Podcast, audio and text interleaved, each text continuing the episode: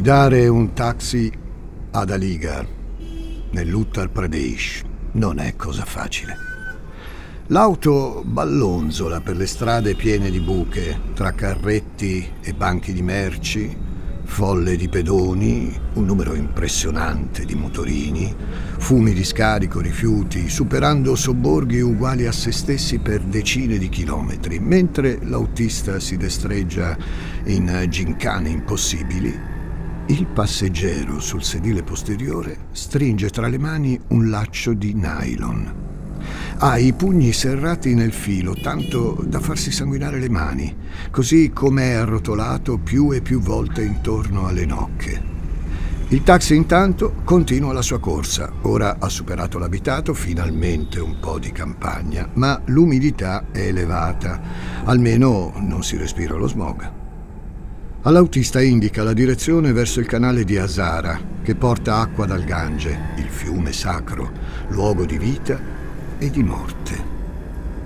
Il passeggero sa che manca poco alla meta.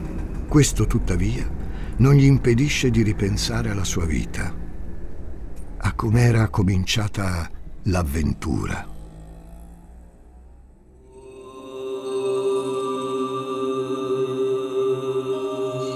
Ayurveda è una parola composta da Ayur, durata della vita o longevità, e Veda, conoscenza rivelata. È possibile quindi tradurre la parola Ayurveda in scienza della durata della vita o anche scienza della vita. Le origini della medicina ayurvedica risalgono a 5.000 anni fa, una cultura millenaria che ha rischiato di essere spazzata via dall'invasione musulmana dell'India, costringendo i maestri dell'Ayurveda a migrare in Nepal, tra le montagne. Ma l'Ayurveda è sopravvissuta ed è tornata nella sua culla, l'India, dove oggi è molto più praticata della medicina occidentale. Vi chiederete cosa abbia a che vedere l'Ayurveda, una medicina che si basa sull'equilibrio psicofisico del corpo, con la storia che sto per raccontarvi, con il viaggio di un uomo solo in un taxi col suo autista nel lontano Uttar Pradesh. Diciamo che è solo un avvertimento, un messaggio, un'eco lontana, una voce inascoltata, un richiamo capace di rivelare l'imperfezione, la contraddizione, la vana ricerca del benessere da parte dell'essere umano costantemente in bilico tra vita e morte. Siamo esseri umani alla costante ricerca di un senso nella devastante, disperante casualità degli eventi più drammatici e purtroppo a volte efferati delle nostre vite. Sono Francesco Migliaccio, vi do il benvenuto a un episodio che sa di curcuma e spezie pregiate, pane azimo al formaggio e riso basmati, ma anche di sprezzo per la vita umana, del corpo umano, di orrore. Benvenuti a Demoni Urbani.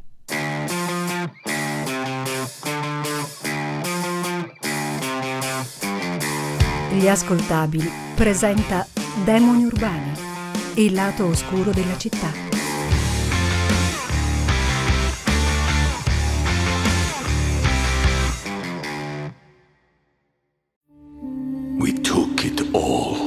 We brought them to our land.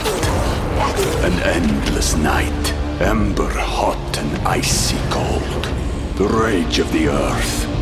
We made this curse. Carved it in the blood on our backs. We did not see.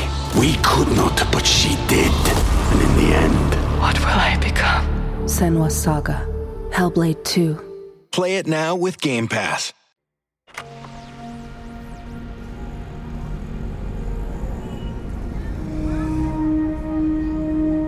La regione indiana dell'Uttar Pradesh, letteralmente provincia del nord, è uno dei paesi più densamente popolato al mondo.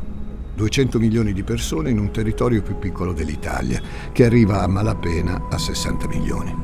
Un territorio denso di umani, di religioni, un brulicare di vite, di motorini e di spezie, merci, spazzatura, canirandaggi, odore acre di verdure che fermentano nell'aria pesantemente umida.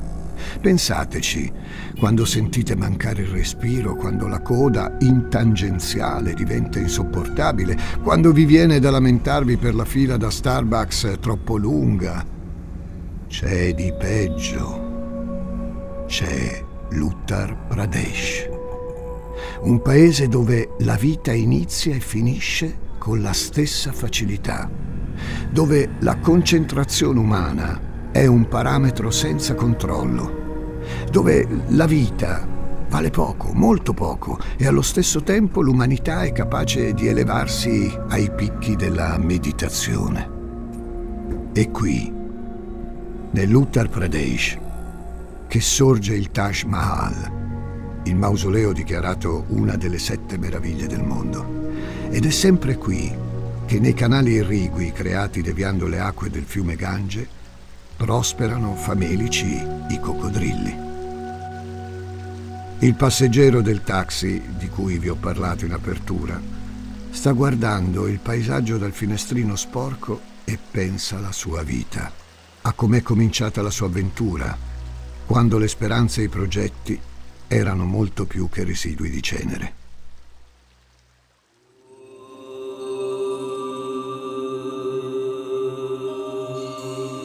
Nel periodo vedico ci sono 3 tipi di divinità che hanno a che fare con le malattie. Divinità benefiche e guaritrici, come i gemelli Ashvin, simili per vari aspetti ai dioscuri greci. Demoni che provocano la malattia, come i Rakshasa, che fanno abortire. E dei che possono sia alleviare la malattia che provocarla, come Rudra.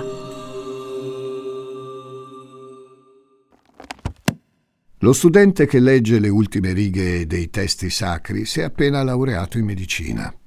Tutti, d'ora in poi, lo chiameranno dottore. Dentro di sé si chiede se la sua indole sia consacrata ad Ashvin, Rakshasa o Rudra. In quel momento nulla di più di un pensiero giocoso, in attesa della proclamazione da parte della commissione d'esame. Ecco i poteri assegnatemi dall'autorità dello Stato dell'Uttar Pradesh. Io proclamo Devendra Sharma, di anni 24, dottore in medicina con il massimo dei poteri.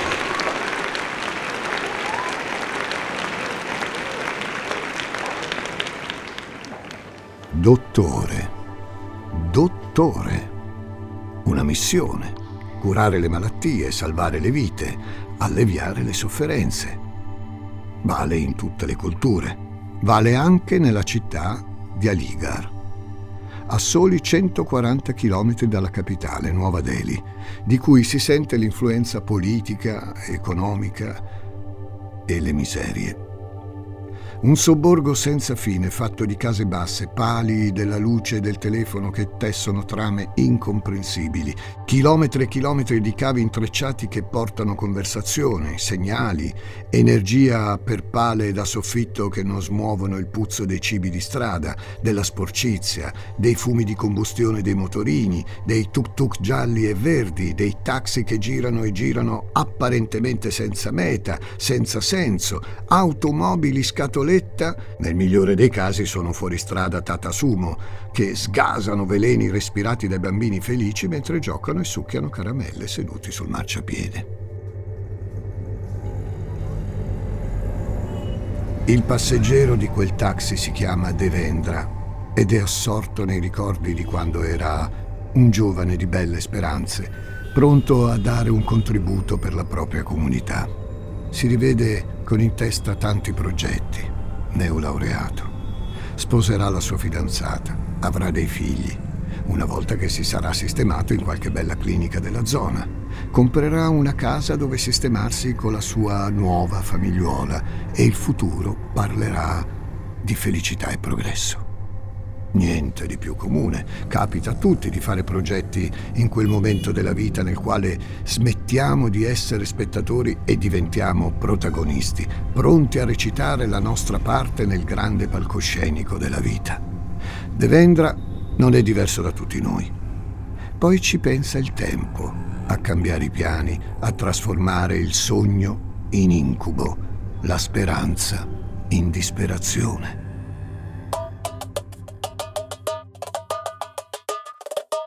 Devendra Sharma ha talento, è un medico che conosce ogni segreto delle cure ayurvediche, comprese le tecniche chirurgiche praticate in India, perché quella ayurvedica è considerata una vera medicina, al pari di quella occidentale.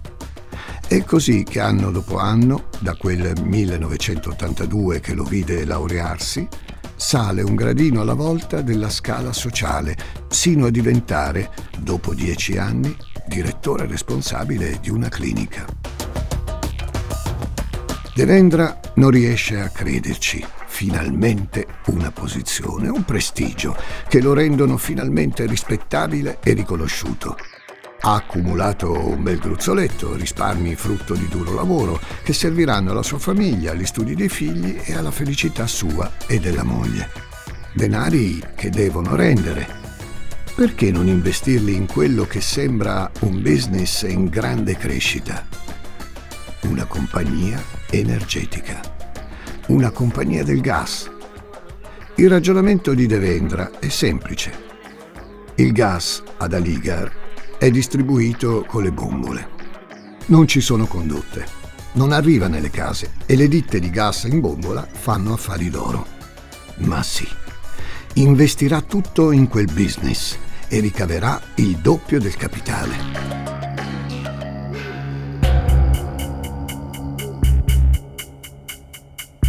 No, l'investimento non va come aveva pensato.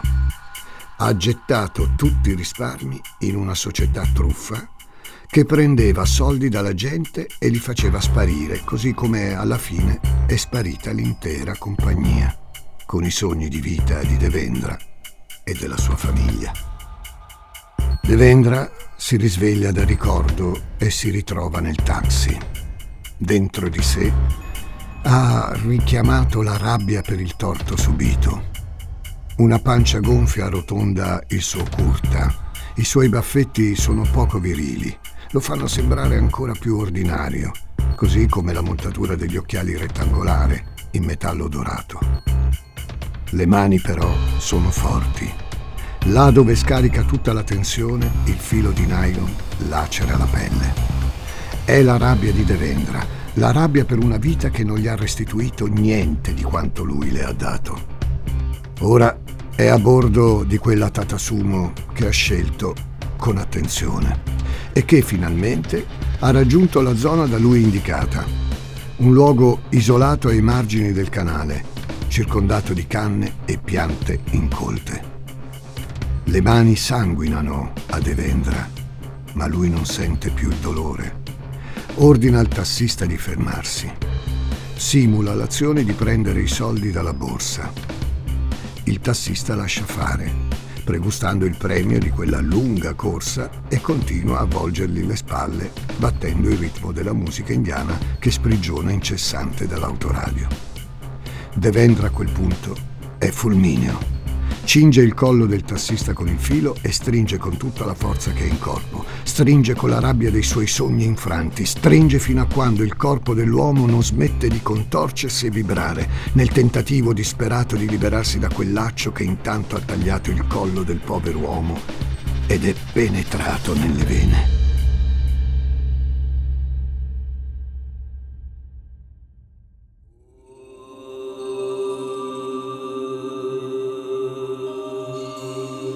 I dosha, secondo l'Ayurveda, sono responsabili di tutti i processi di nascita, crescita, decadimento e morte. Sono Vata, Pitta e Kapha. Vata è secco, leggero, freddo, duro, sottile e instabile. Pitta è leggermente oleoso, intenso, caldo, leggero, avente odore carneo, tendente a fluire e liquidi. Kapha è oleoso, freddo, pesante, lento, liscio, viscoso e stabile. Il loro equilibrio determina la salute fisica e mentale.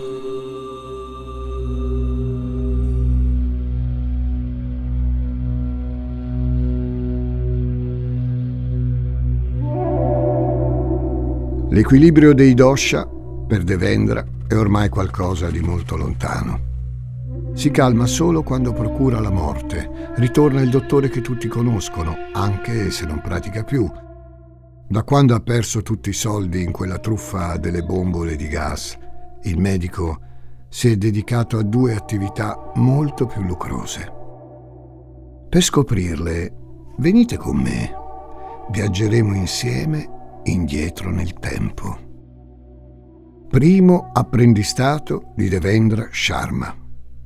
Nel 1994, in India, le conoscenze mediche e chirurgiche possono essere validamente messe al servizio del crimine.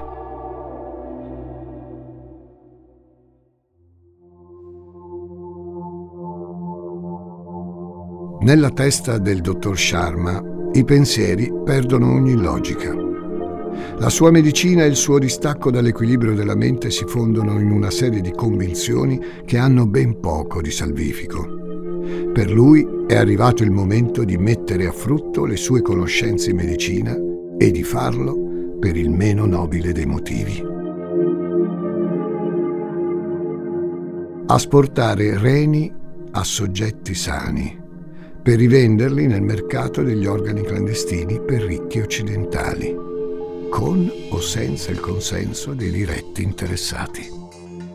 Sapete come nell'Uttar Pradesh c'è tanta gente che vive sotto la soglia di povertà. Dare via un rene per qualche migliaio di dollari è un'operazione da prendere in considerazione per cambiare stile di vita almeno per qualche mese, se non qualche anno. Ma l'avidità di Devendra e dei suoi complici ha bisogno di approvvigionamenti costanti, di merce fresca per soddisfare il mercato in crescita, e quando i dubbi prendono il sopravvento sui donatori occorre trovare soggetti disponibili, volenti o nolenti.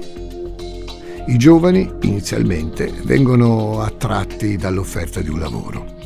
Solo in un secondo momento viene loro rivelata l'opportunità di offrire un rene in cambio di una bella somma di denaro. Quelli che rispondono negativamente vengono drogati e operati senza il loro consenso.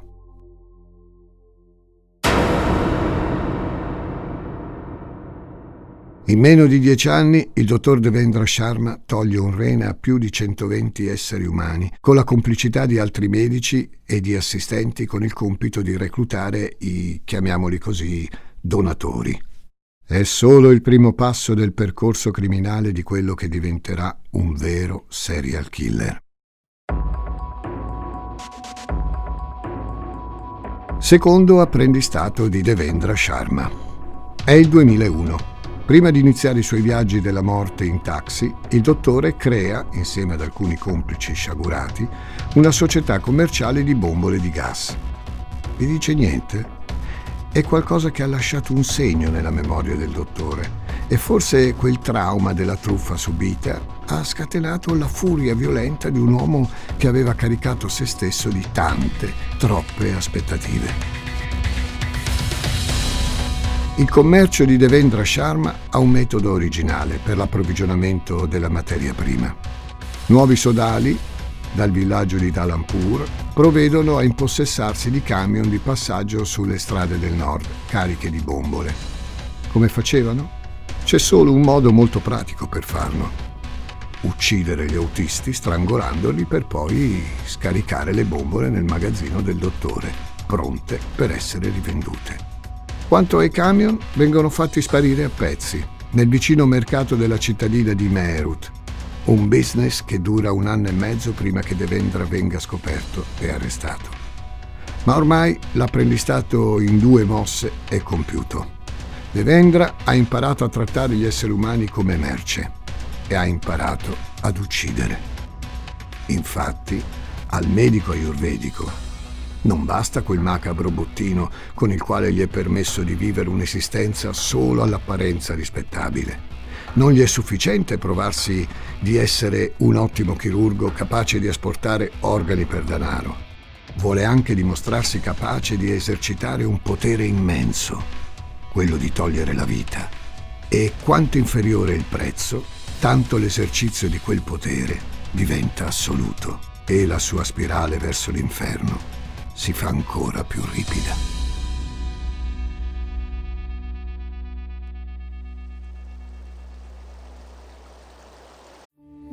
We took it all. We brought them to our land. An endless night, ember hot and icy cold. The rage of the earth. We made this curse. Carved it in the blood on our backs. We did not see. We could not, but she did. And in the end... What will I become? Senua's Saga. Hellblade 2. Play it now with Game Pass. Vicino alla città di Aligarh c'è la Sara, un corso d'acqua artificiale con il suo prezioso contenuto di acqua per i campi, melmosa, scura, torbida e di coccodrilli che ne infestano le profondità, pronti a banchettare con quanto di organico venga loro donato. Già vi immaginate quale menù il nostro demone di oggi ha previsto per il pasto di questi rettili, non è vero? Andiamo per gradi. Certamente, miei cari amici, molti di voi sapranno già che in India i corpi dei defunti vengono affidati alle acque sacre del Gange. Il canale Hazara del Gange ha sì l'acqua, ma di sacro proprio niente. È il luogo perfetto per disfarsi di tutto quel materiale umano che avanza dall'attività di produzione e spaccio di organi, e poi un'altra attività simile, nella tipologia, a quella di vendita di bombole. La vendita di auto usate. Auto che non vengono acquistate, bensì semplicemente sottratte ai loro legittimi proprietari. E poi, che farne di questi ultimi? Non me lo chiedete.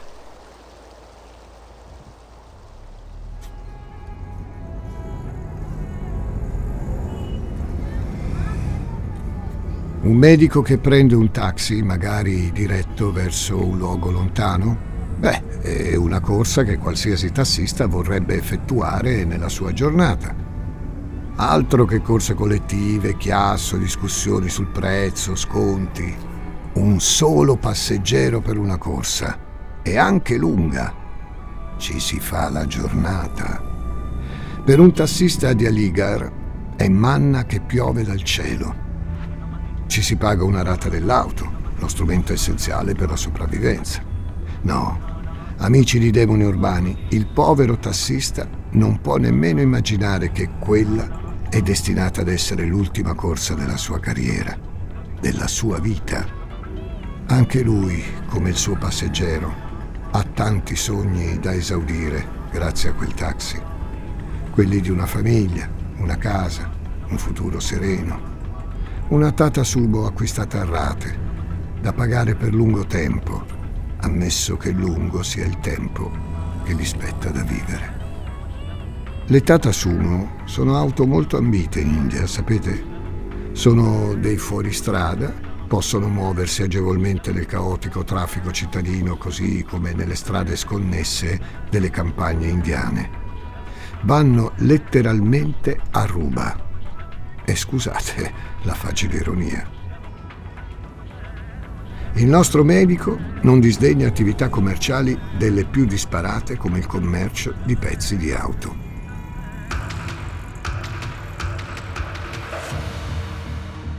Devendra osserva il suo autista. Ne vede solo gli occhi attraverso lo specchietto retrovisore. Occhi nocciola, con la sclera color latte.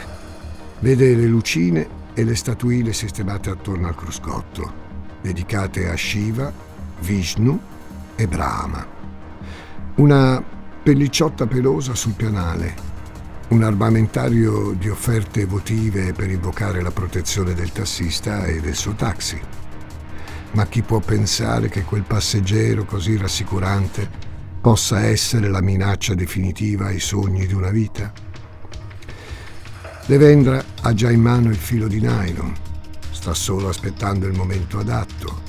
Quello della fine della corsa, del rumore del freno a mano che segna lo stabilizzarsi dell'auto. Un momento nel quale fulmineo stringe il filo intorno al collo dell'autista con tutte le sue forze.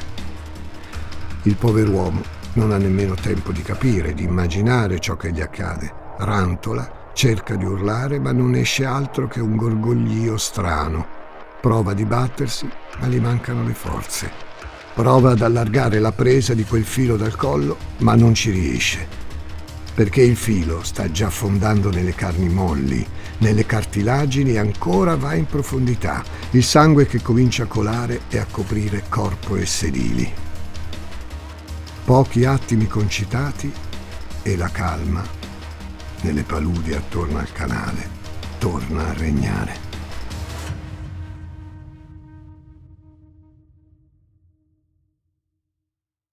Un altro cadavere entra nel macabro bottino di Devendra Sharma, immolato in pochi minuti nelle acque del canale, dove diverrà pasto di voraci coccodrilli.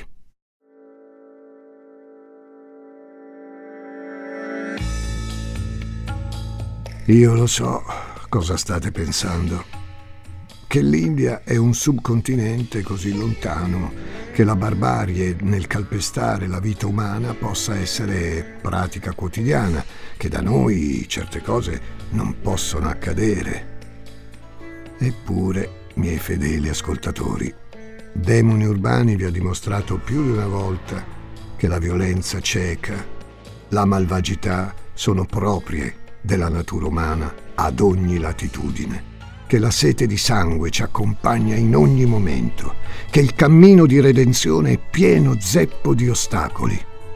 Devendra Sharma è un medico come tanti altri, che ha fatto un cammino, dal trauma della truffa subita che lo ha lasciato senza un soldo, all'apprendistato della tratta degli organi, la rivincita del commercio di bombole rubate, sino all'assassinio per commerciare vetture.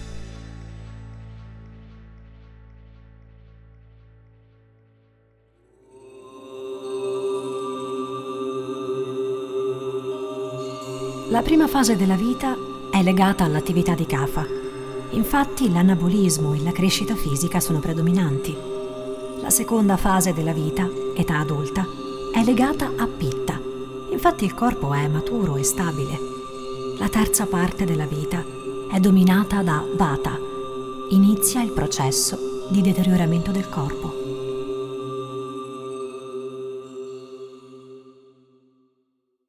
C'è dunque una parabola nella vita di ogni essere umano e possiamo riconoscerne una analoga in quella di Devendra Sharma. La famiglia, la moglie e i figli hanno lasciato il nostro dottore appena scoperti i suoi loschi traffici, già ai tempi della società fantasma di bombole del gas, avviando la china di una vita rispettabile. Il medico non ha più alcun legame o affetto che lo possano allontanare da quanto di perverso e inutilmente crudele sta facendo per un fine, il denaro, che non è il motivo principale delle sue azioni. Devendra ha fatto il salto di qualità, non uccide per accaparrarsi un generoso carico di bombole, né per acquisire un organo umano da rivendere a peso d'oro. Ora uccide per poche centinaia di dollari, per rivendere pezzi di ricambio di auto per lo più scassate, sfinite da centinaia di migliaia di chilometri nelle strade dell'Uttar Pradesh. È un cambiamento rilevante. Devendra uccide per gusto di farlo.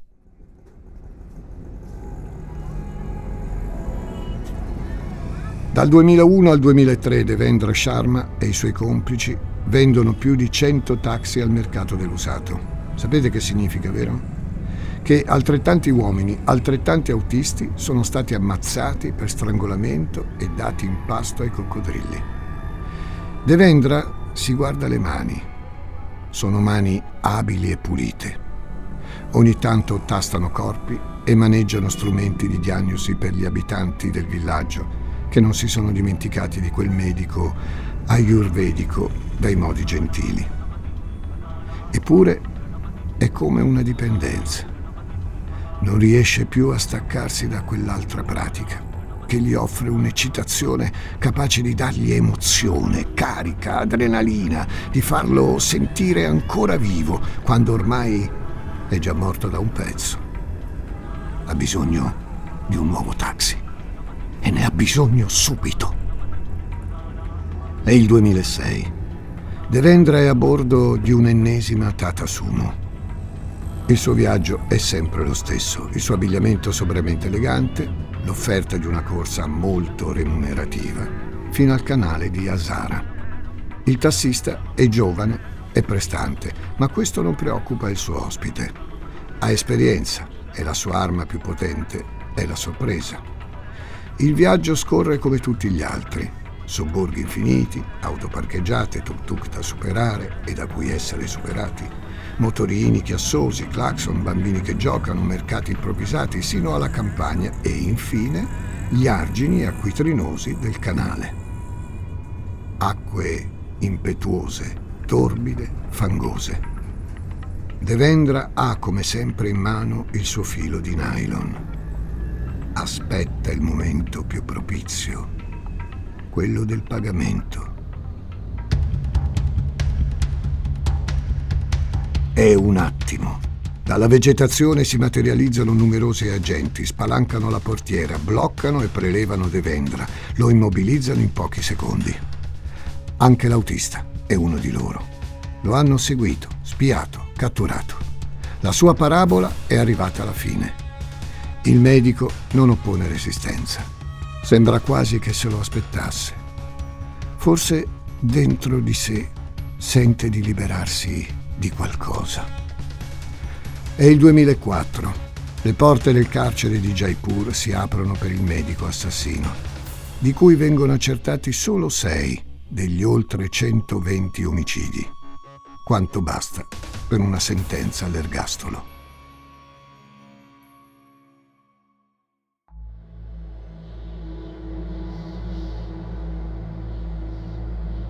«14 anni.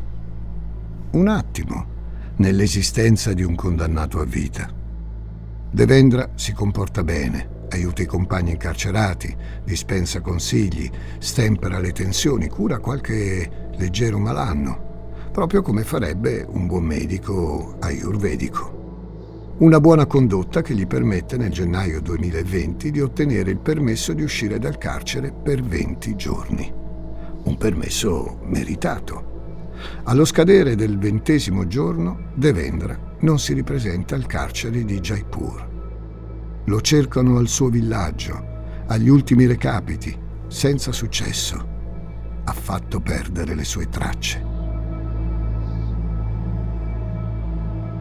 È il 28 luglio del 2020, quando l'ispettore dell'unità anticrimine di Jaipur riceve la segnalazione di un medico ayurvedico che pratica la medicina a Baprola, un villaggio nei pressi di Delhi, non lontano dalla città di origine di Devendra. Una circostanza decisamente sospetta. Subito partono le indagini, fino all'individuazione del domicilio del medico, che si sta risposando con una vedova ed esercita nella sua casa. Non solo. A quanto pare il soggetto sta trattando la vendita di un appezzamento di terreno molto costoso che non gli appartiene. Una sorta di truffa. Quanto basta per effettuare una verifica. Devendra Sharma viene riconosciuto e bloccato all'ingresso della casa della sua promessa sposa e portato in caserma. Durante l'interrogatorio, il dottore dei taxi si apre senza più reticenze.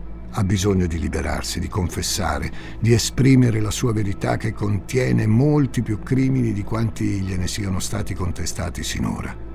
Tra molti non ricordo e imprecisioni si fanno risalire a lui oltre 50 omicidi di tassisti. Ma le sue parole lasciano comprendere che siano molti, molti di più. Come abbiamo ricordato, i tassisti scomparsi in quella zona con le loro Tata Sumo sono oltre un centinaio. E non vi sono motivi per non ricondurli al medico 60enne. Le cronache lo raffigurano in molti scatti all'uscita della stazione di polizia. Un omino dal ventre pronunciato, gli occhiali dalla montatura di metallo, lo sguardo sperso, che incede mano nella mano con un poliziotto in borghese, come un bimbo che si fa accompagnare dal padre a scuola.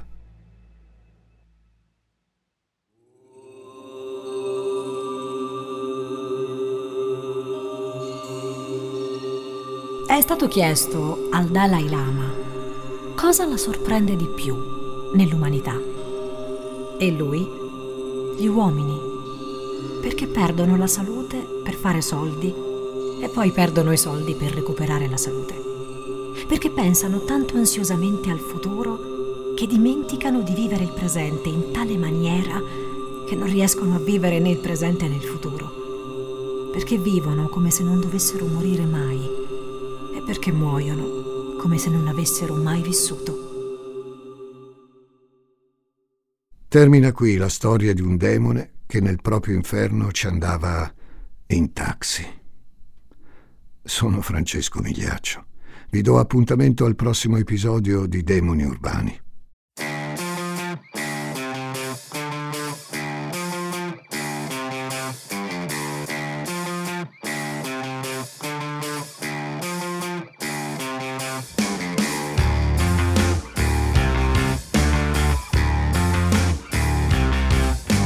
Demoni Urbani è una serie originale degli ascoltabili a cura di Gianluca Chinnici e Giuseppe Paternò Raddusa, condotta da Francesco Migliaccio. Questa puntata è stata scritta da Giacomo Zito. Editing e sound design di Francesco Campeotto e Alessandro Levrini. Prodotto da Giacomo Zito e Ilaria Villani in esclusiva per Spotify.